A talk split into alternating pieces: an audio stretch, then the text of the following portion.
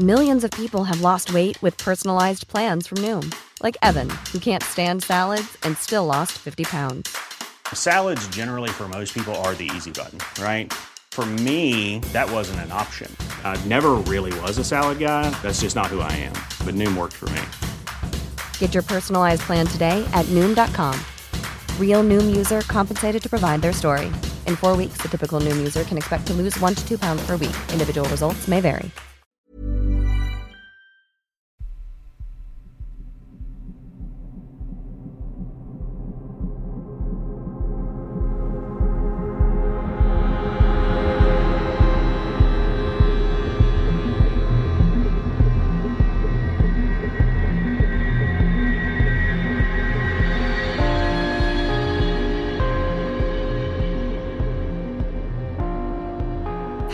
And welcome to episode 206 of Real Life Ghost Stories.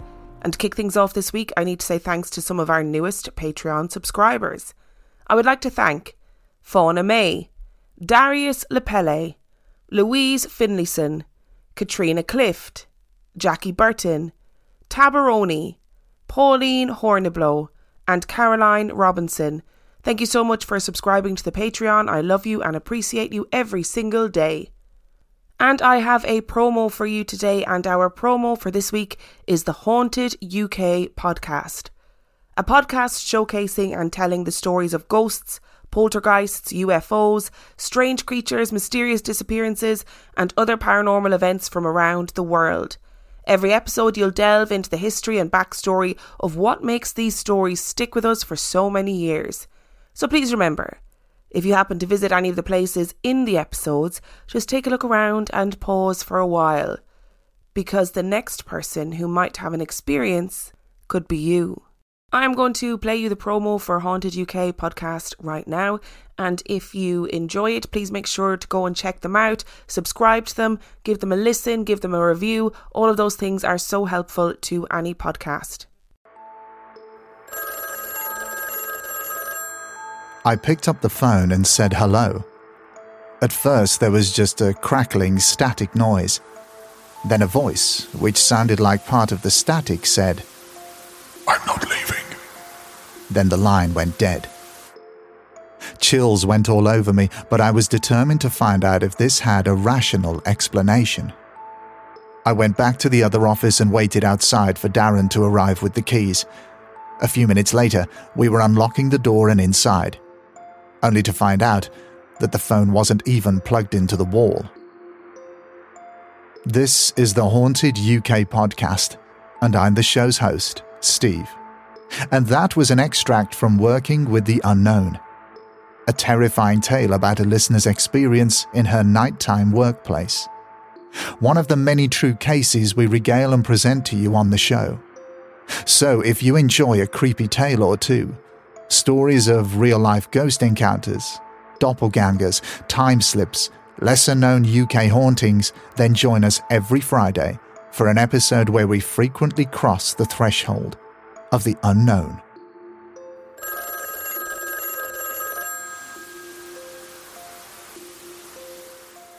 And our film review this week, our film review is Evil Dead Rise. Evil Dead Rise was released in 2023. It has 6.6 out of 10 on IMDb and 84% on Rotten Tomatoes. In the fifth Evil Dead film, a road weary Beth pays an overdue visit to her older sister Ellie, who is raising three kids on her own in a cramped LA apartment. The sisters' reunion is cut short by the discovery of a mysterious book deep in the bowels of Ellie's building, giving rise to flesh possessing demons and thrusting Beth into a primal battle for survival as she is faced with the most nightmarish version of motherhood imaginable. As always, we're going to go likes and dislikes, and in my likes column, the first thing I've written is I mean, when a film starts with a literal scalping and then a decapitation, you know you're in for a good time. So let's be really clear here. As you all know, I am no fan of gore in a film. However, I appreciate that there are some genres of film, like the Evil Dead films, where gore and kind of the most gory and brutal and gruesome deaths possible are part of the story, okay? So sometimes it is acceptable. Sometimes it's more acceptable than others. I think I just don't like gore for shock value, you know what I mean? But in this film, I kind of get it because it gets to a point of ridiculousness. Like the gore is totally over the top, the violence is totally over the top, and you expect it from the beginning of the film. The characters in this film are genuinely incredibly likable. So the mum, to her sister, who is the wayward aunt, to the kids, even the littlest one. So the family are a little bit discombobulated. They're kind of an unconventional family. I mean, what kind of family is conventional these days? But really, they are a family who very clearly have their flaws, but that's not really leaned on in this film. It's just accepted that the family have their flaws, and I kind of liked that because I don't like when a film leans on family dynamics that for a lot of people are probably quite normal, or at the very least not abnormal. And in this film, we meet a mother who is trying to raise her three children and her and the father of the children have just split up and she's a tattoo artist and they live in this sort of dingy little LA flat and the sister is a well everyone refers to her as a groupie but she is a guitar technician for a band and she travels the world and you know what I really liked them as a family. I really liked their dynamic. I really liked how imperfect they were. And I was really rooting for them, like watching them band together to face this unimaginable evil is really great. And I was on board with them. All of the action in this movie takes place in this kind of dingy LA apartment building, which feels really dark and claustrophobic. And I do think it really worked because when we think about claustrophobic films, we think of the classic Evil Dead, cabin in a woods kind of scenario. And in this situation, as the story progresses, they get increasingly cut off from the rest of the city. The building ends up feeling really claustrophobic. Like it felt like, despite the fact the family were in the middle of the city, they really, really were trapped. And I think I need to give like a special shout out to the woman who played the mother in this film. She is the person to get possessed by this demon. That's not a spoiler, it's literally in the trailer. And I thought it was a really interesting take to have it as a possessed mother who, when you see her unpossessed, she clearly adores her children. And now, as a possessed woman, she is tormenting her children and that's a really interesting dynamic. And I thought far more interesting than like a load of, you know, hot 20 somethings out in the woods. I even wrote down a favourite line, which is not something I usually do, but there's a point in the story where the kids realize something is wrong with their mother, but they're not quite sure what is happening yet. And she says, I wish I could cut you open and climb inside your bodies so we could stay one happy family. And in a world of things like cute aggression, I kind of got it. And little did they know that she sort of meant literally, so it kind of goes downhill from there. But still, I thought it was a really great line, and I thought it was nuanced and clever, and the relationship dynamic was really interesting. And the mother, physically, her face was incredible and perfect for this creepy, smiling demon that she becomes. And in terms of dislikes, I will say it's hard to dislike this movie, but this style of film is just not for me. So, as I said, the gore and the violence is expected with a film like this, and I totally understand that, but it's relentless. It didn't feel like it was like too much or too absurdly gory. But because the film literally opens with gore and keeps up a level of gore and violence the entire way through, I kind of got bored of it. I got to a point where I was like, I don't care if you're getting shredded by a cheese grater. I don't care. I don't care if somebody's stabbing you in the face with a scissors. It doesn't interest me. I'm over it. Let's just butcher people and move on. And I did see one reviewer say that the monotony of the gore kind of made it feel like a marathon, and I'm not going to lie, it really did. As somebody who has never ran a marathon, I can only imagine that running a marathon is exactly the same as watching the amount of gore in Evil Dead Rise. Exactly the same. I think it's also important to mention that the end of the film is absolutely absurd. Like, it is ridiculous beyond all reason. However, we're suspending our disbelief with this one, and I kind of thought while I was watching it, yes, this ending is ridiculous, but also where else were they going to go? The ending, the climax of the film needed to be extreme because the level of violence and gore in the rest of the film was really extreme. So it kind of had to keep rising and keep going up and up and getting bigger and bigger and more ridiculous until the climax. I think as well for me, there was very little emotionality in the film. Like, these people, these children are watching their mother do violent, horrific things. There's the sister is watching her sister do violent, horrific things, and there just is a real lack of feeling about it. None of them seem particularly emotional about the fact that everything is gone upside down and inside out in the most violent way imaginable. I think if my mother was suddenly crawling up the walls and onto the ceiling, I'd have a lot more to say about it. And I probably wouldn't be as accepting of what was happening in front of my eyeballs. This is a tough film to give a score to, right? Because fundamentally, it's not my kind of film. It's not my vibe. But it was entertaining and I can see the appeal of it. And also, I think the insults that are thrown around in this film are brilliant. The continued unnecessary use of the C word brought me immeasurable amounts of joy. I'm going to give this film a three stars, and I'm going to suggest that if you do watch it, watch it with friends because I think it would be even more entertaining with a group of people. Mom deserves the best, and there's no better place to shop for Mother's Day than Whole Foods Market. They're your destination for unbeatable savings, from premium gifts to show-stopping flowers and irresistible desserts. Start by saving 33% with Prime on all body care and candles. Then get a 15-stem bunch of tulips for just $9.99 each with Prime. Round out Mom's menu with festive rosé, irresistible berry chantilly cake, and more special treats. Come celebrate Mother's Day at Whole Foods Market. I'm Sandra, and I'm just the professional your small business was looking for. But you didn't hire me because you didn't use LinkedIn jobs. LinkedIn has professionals you can't find anywhere else, including those who aren't actively looking for a new job but might be open to the perfect role, like me. In a given month, over 70% of LinkedIn users don't visit other leading job sites. So if you're not looking on LinkedIn, you'll miss out on great candidates like Sandra. Start hiring professionals like a professional. Post your free job on linkedin.com slash people today. Which brings us to our story this week.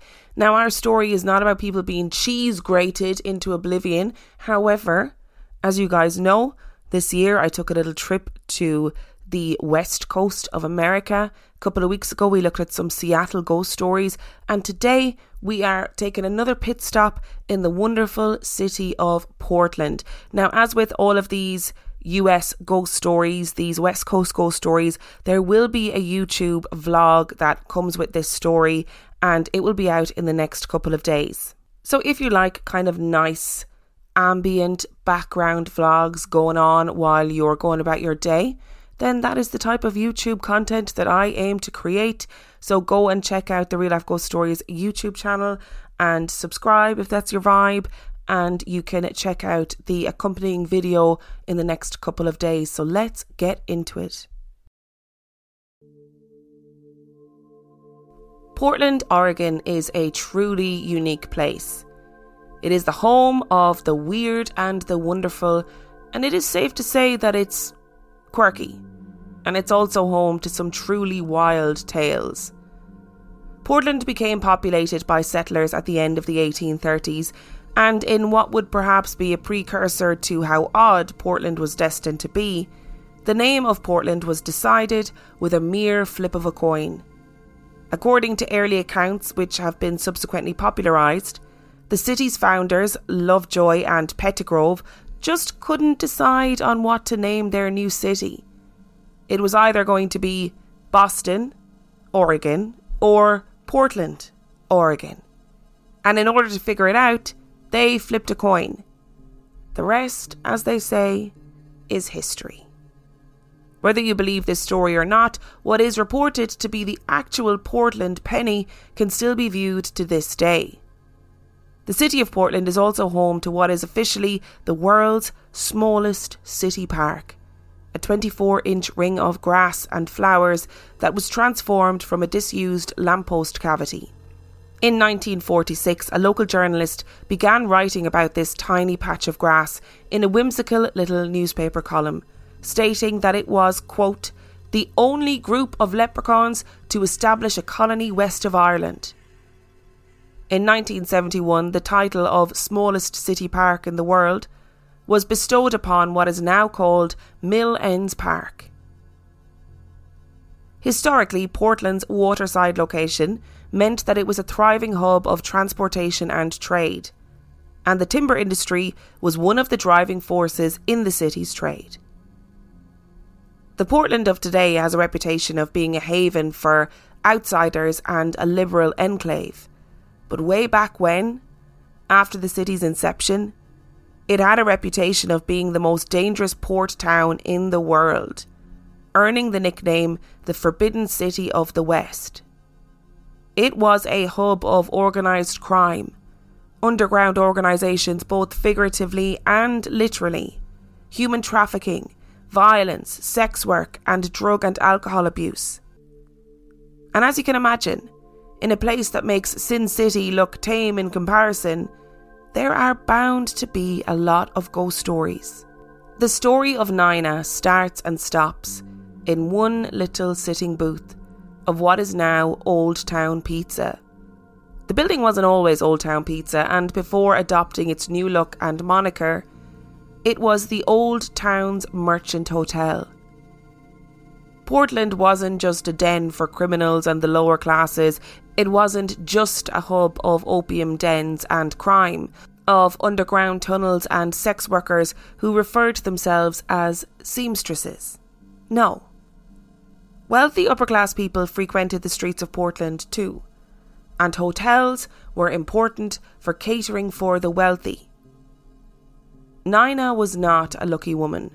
Fortune had not shone down upon her, and she tried to make it alone in this city while supporting her 12 year old daughter. When vice is around every corner and under every floor, it was almost impossible to eke out a living without turning to the sex trade. There were, of course, women in the city who chose the lucrative sex trade. But Nina was not one of those women. She was pressured into it, the beady eyes of the city seeing a woman who was desperate to provide for her daughter and who would do so by any means. The thing with the sex trade in these early days of the city was that once you were in it, it was impossible to get back out. So when you were an unwilling participant, life sometimes became unbearable. For Nina, the light of salvation came from two mystery men. They were Christian missionaries, they told her, and they would remove her and her child from this life of vice and slavery on one simple condition. She just needed to give them information. Nina, being a sex worker, was very aware of the less lawful pursuits in the town of Portland. She could slip in and out of dens and tunnels virtually unseen because no one on the streets took any notice of the seamstresses that frequented the beds of men. She knew information that she shouldn't have known. Men talked freely in front of her as though she wasn't even there. Some men even confided in her, seeing her as a way to confess to a neutral entity. Maybe these men really were missionaries, and maybe they could save her and her daughter from this life. But if they really were men of God, why then did they allow her to continue working as a seamstress to gather information for them? Why not get her out first? Get her and her daughter to safety and then get the information they needed. Perhaps they posed as missionaries in order to get the information they needed on rival gangs and rival criminals. Either way, the mere possibility, the mere sliver of hope that they offered Nina was enough for her to do whatever they wanted. But Nina was not built for a life of crime, and to the supposed missionaries and the criminals she was collecting information about, Nina was completely and utterly disposable. Barely anyone would even notice she was gone, and the police wouldn't care about the death of a sex worker. Nina was thrown from the third story of the old town's merchant hotel down an elevator shaft and lay in a crumpled heap at the bottom. She was dead. But 100 years later, Nina has never left. She is still there, still lingering in Old Town Pizza. Jeff Dwyer is an author on the paranormal and dedicated his time to travelling the city to discover its most haunted locations. He sat in the little sitting booth, writing notes and musing over the stories he had discovered on his travels. And then he smelt it the soft floral notes of a woman's perfume he smelled it as strongly as if she had sat down next to him in the booth, and then he felt the air flow as this unseen woman stood up and moved away between the tables. He heard the rustle of her skirts and heard her voice, the words indecipherable as though they had been lost in time. The last thing he knew of her was the smell of perfume lingering in the air. And these occurrences are reported regularly both in Old Town Pizza and the surrounding buildings, as though this woman, or maybe more than one woman, are moving around the buildings, their pathways echoing through time. And there have been times where what is believed to be the ghost of Nina has made herself known in a more pronounced way. During a tour of the Old Town Pizza and the tunnels beneath, a tour guide was using a spirit box in order to demonstrate how the machine worked and also provide the alluring possibility of communicating directly with the spirits that lurk beneath the buildings. It took everything in his power not to drop the spirit box when the distinctive and clear voice of a woman came through, pleading and desperate. Help me. And in the sitting booth, where her perfume is smelled and her skirts rustle, there is a brick that bears her name Nina, carved into it in a time long before living memory. Beneath Old Town Pizza, there are tunnels, and aside from just being generally spooky, these tunnels have functional uses. The tunnels have chutes that lead up to the street, which means that deliveries can be sent down into the tunnels without the risk of a delivery person carrying items down steep and rickety steps or stairs. It's a standard procedure and is one that is fulfilled in all manner of businesses all over the world. The delivery person delivers their goods, fills out some forms, and they go on their way. But in Old Town Pizza, things are often not as straightforward as this. One day, a vendor came up the stairs to the restaurant in a state of panic. He was visibly shaking and terrified. He could barely get his words out, but when he eventually managed to speak, he said to the manager, That girl, that girl who lives upstairs, does she hang out in the basement? The manager was confused, and the delivery driver went on to explain. He had been standing in the basement having made his delivery when he felt something behind him, a rush of air like someone had run past him. And he turned to see the figure of a woman in large skirts rushing up the stairs that led to the restaurant. She vanished into thin air in front of the door. He did not return to the Old Town Pizza delivery route after this. The tunnels beneath the Old Town Pizza are interesting as they are the remnants of what has become known as the Shanghai tunnels. Now, before we get into the depths of the dark and murky Shanghai tunnels, there are some things that we need to address. The stories of the Shanghai tunnels are legendary in the Pacific Northwest, but a lot of the stories are romanticised or wildly exaggerated, and as a result, the myth and the legends of the Shanghai tunnels are often conflated with the actual historic events. It's difficult to decipher what is real and what is just good storytelling. To give you an example of what I mean, in the 1930s, a former logger and writer kept a column of his experiences and stories from around Oregon. His name was Stewart Holbrook, and he recounted a story that took place in the Shanghai tunnels. A group of men who had banded together over their insatiable love of alcohol, had made their way into the tunnels under the dead of night. Their quest was simple. They wanted to get to some tunnels that wound beneath a saloon and siphon off as much alcohol as they could from the barrels that were stored there. Simple. They were discovered in the tunnels under the saloon, all seemingly in a drunken stupor, and were quickly sold to the ship's captain who was moored in the harbour. They were carried aboard the ship with the view that they would wake up, likely very hungover, at sea and realise that they were now in the servitude of the captain.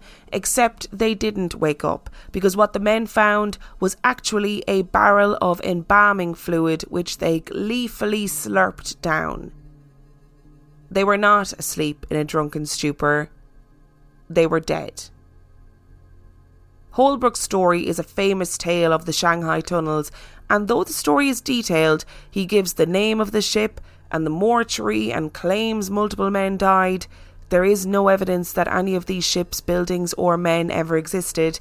And as much of our extreme tales of the Shanghai tunnels come from the Oregonian column of Stewart Holbrook, it could be suggested that he was maybe a bit liberal with the truth and was perhaps more of a story spinner than a journalist.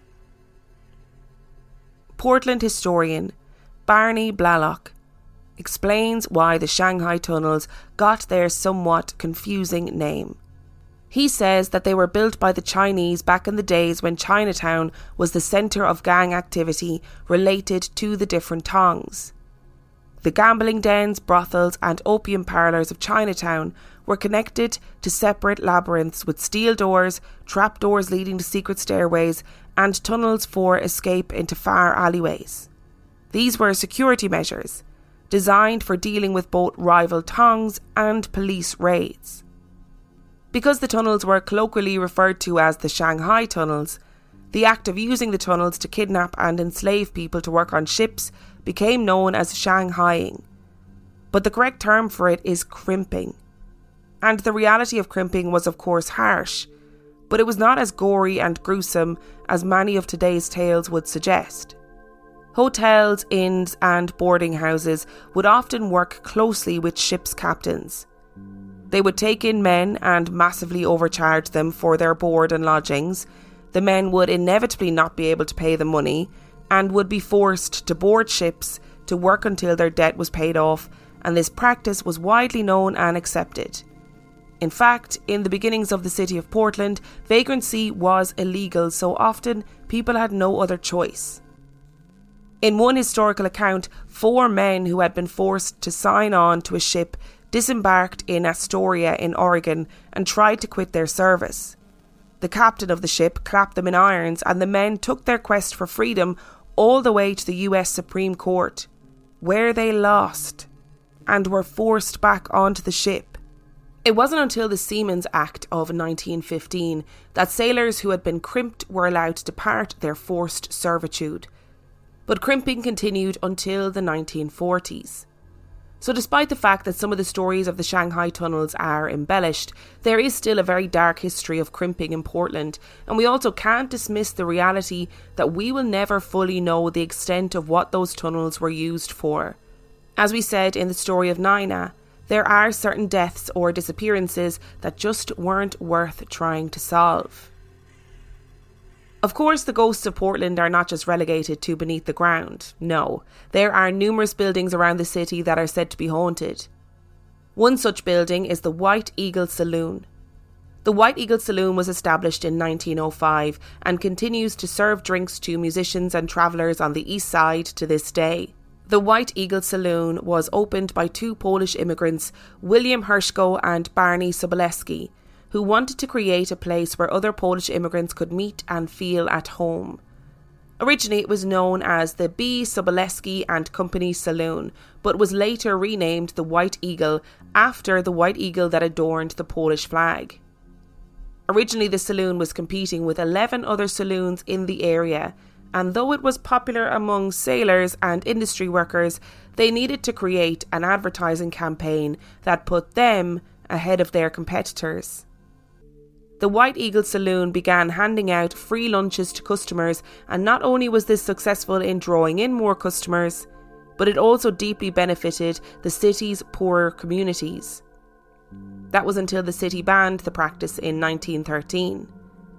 But the White Eagle remained popular and drew in the immigrant population of the city, and the City Council began to take notice.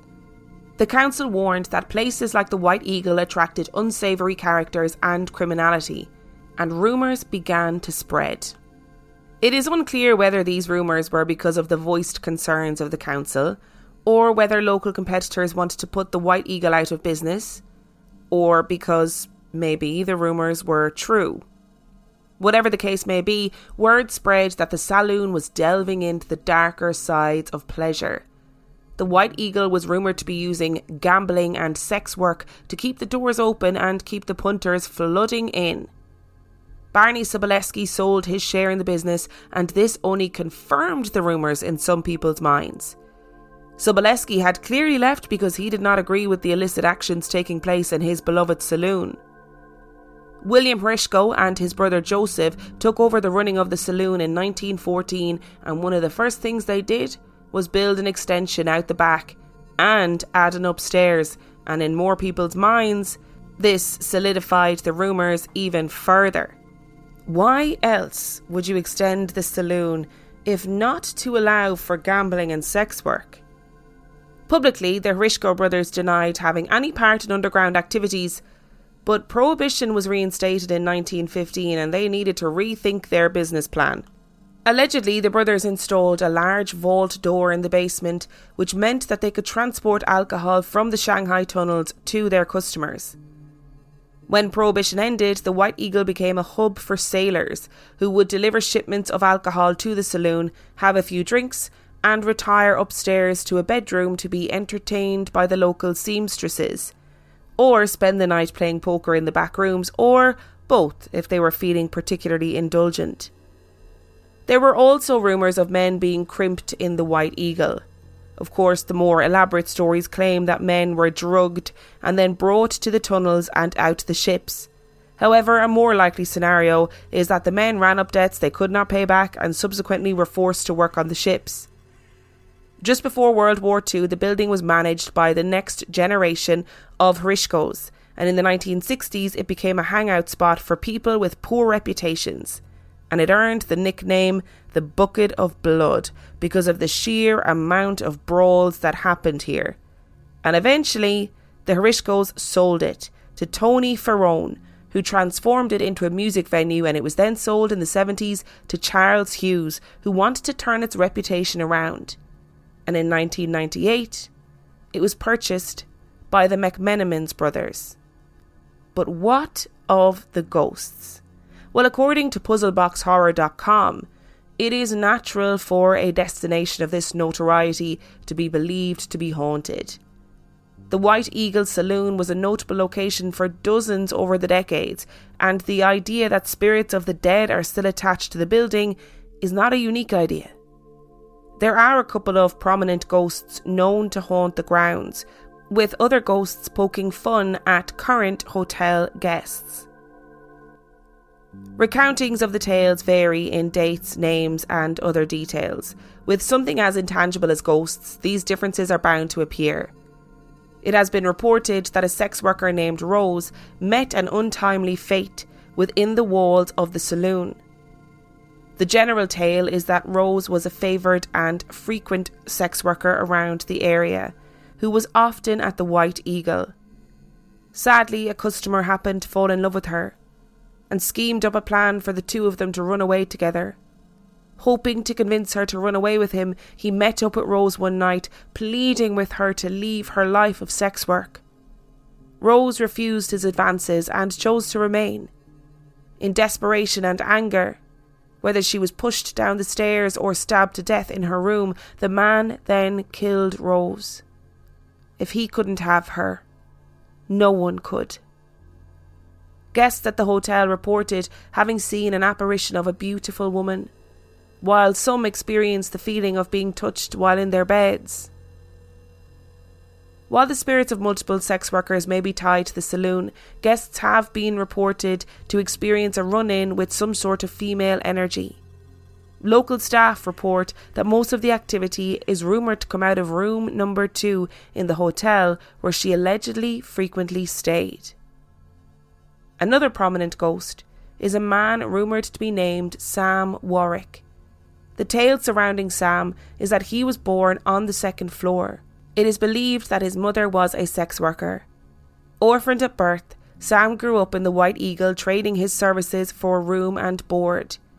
It is reported that he was a bartender amongst other jobs at the White Eagle. The saloon would be his final resting place as he never moved away and eventually passed away in his room. Some of his possessions are said to be still in the guest rooms, appearing to have been moved on their own. It is told that Sam is one of the faces you can see in the old photographs hung up on the walls of the White Eagle, keeping a dutiful eye on his forever home. A quick YouTube search has several paranormal investigators who have stayed at the hotel with various measurement tools. Their reports vary, and some even report that room 3 has more paranormal activity than room 2. If you get the chance to walk the halls, you will see why this hotel maintains such a vibrant, haunted past.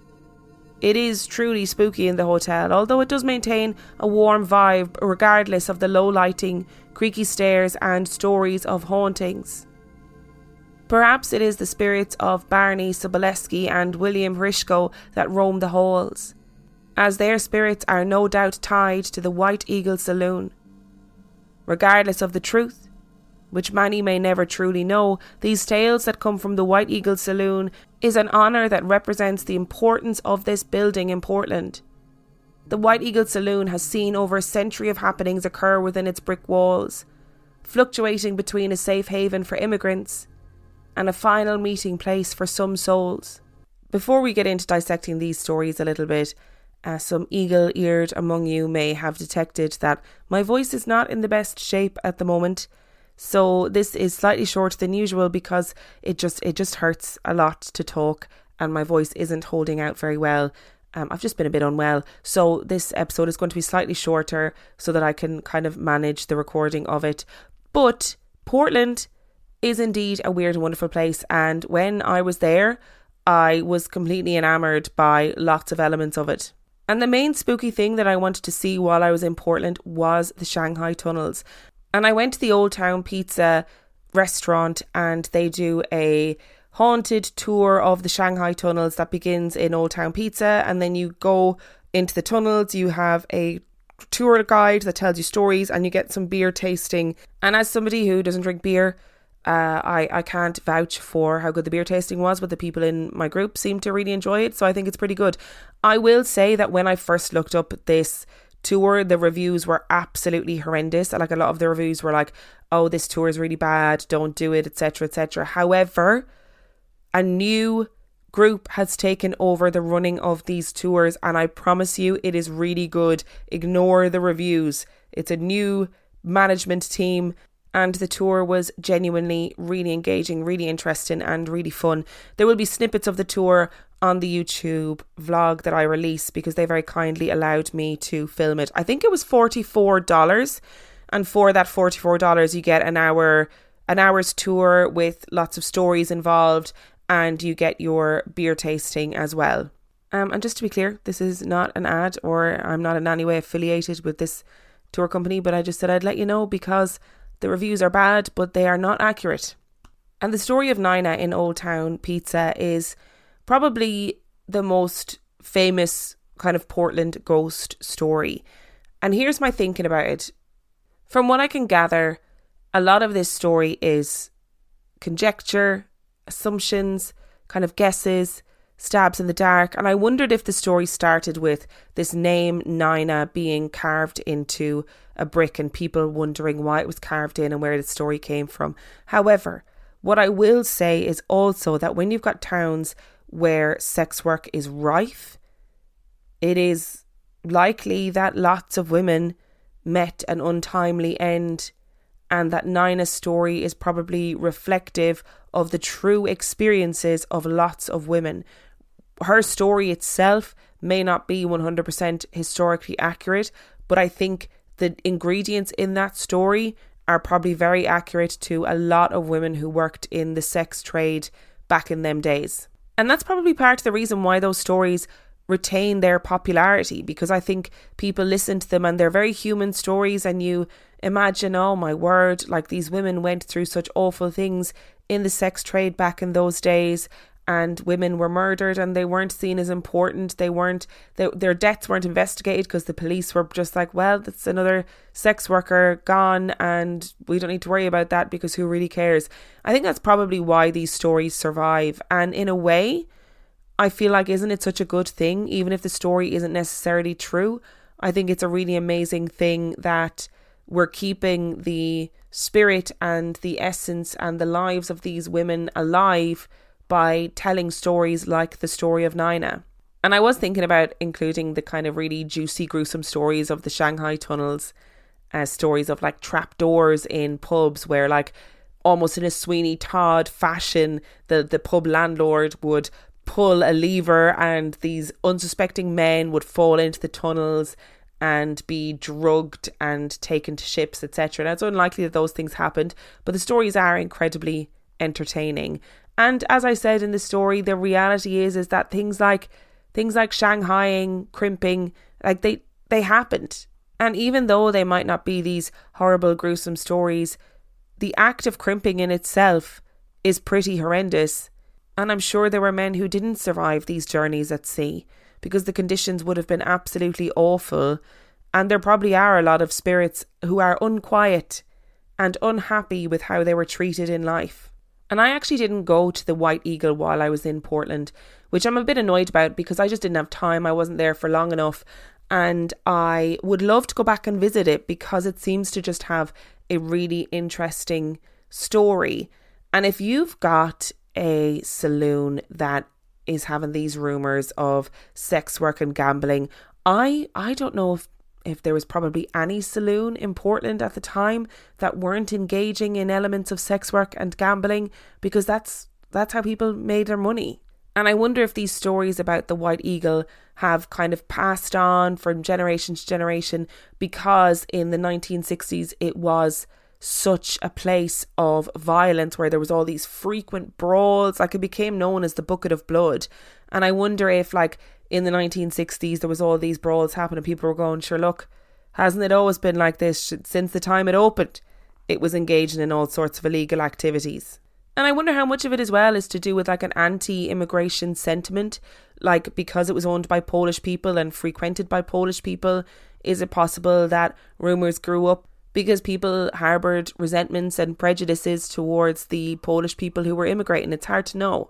And similar to the stories about Seattle, there are so many stories out there about Portland and about the weird and wonderful world that is Portland. So it's one of those places that I think I'm going to have to come back to in stories for some other time.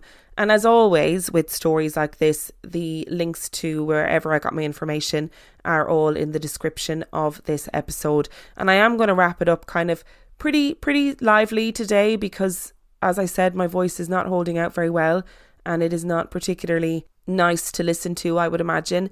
And just to remind you, if you're interested in watching my vlog of my time in Portland and my time in the Shanghai tunnels, and I also went to visit a theatre that came up in a listener story a couple of months ago. So if you want to go and see all of that, then subscribe to the YouTube channel. That's Real Life Ghost Stories. If you just type in Real Life Ghost Stories, you'll find the channel really easily on YouTube. Thank you so much for listening to today's episode. If you would like to send in your story, you can do so by emailing it to real life ghost stories podcast at gmail.com. You can also check out the website reallifeghoststoriespodcast.com. And if you are desperate for some extra content, you can subscribe to the Patreon. That is patreon.com forward slash real life ghost stories, where for $5 a month or $2 a month, you get access to heaps of extra content, as well as every single main and mini episode completely ad free. And on that note, I shall see you next time. Hey, it's Paige DeSorbo from Giggly Squad. High quality fashion without the price tag? Say hello to Quince. I'm snagging high end essentials like cozy cashmere sweaters, sleek leather jackets, fine jewelry, and so much more. With Quince being 50 to 80% less than similar brands and they partner with factories that prioritize safe ethical and responsible manufacturing. I love that. Luxury quality within reach. Go to quince.com slash style to get free shipping and 365 day returns on your next order. quince.com slash style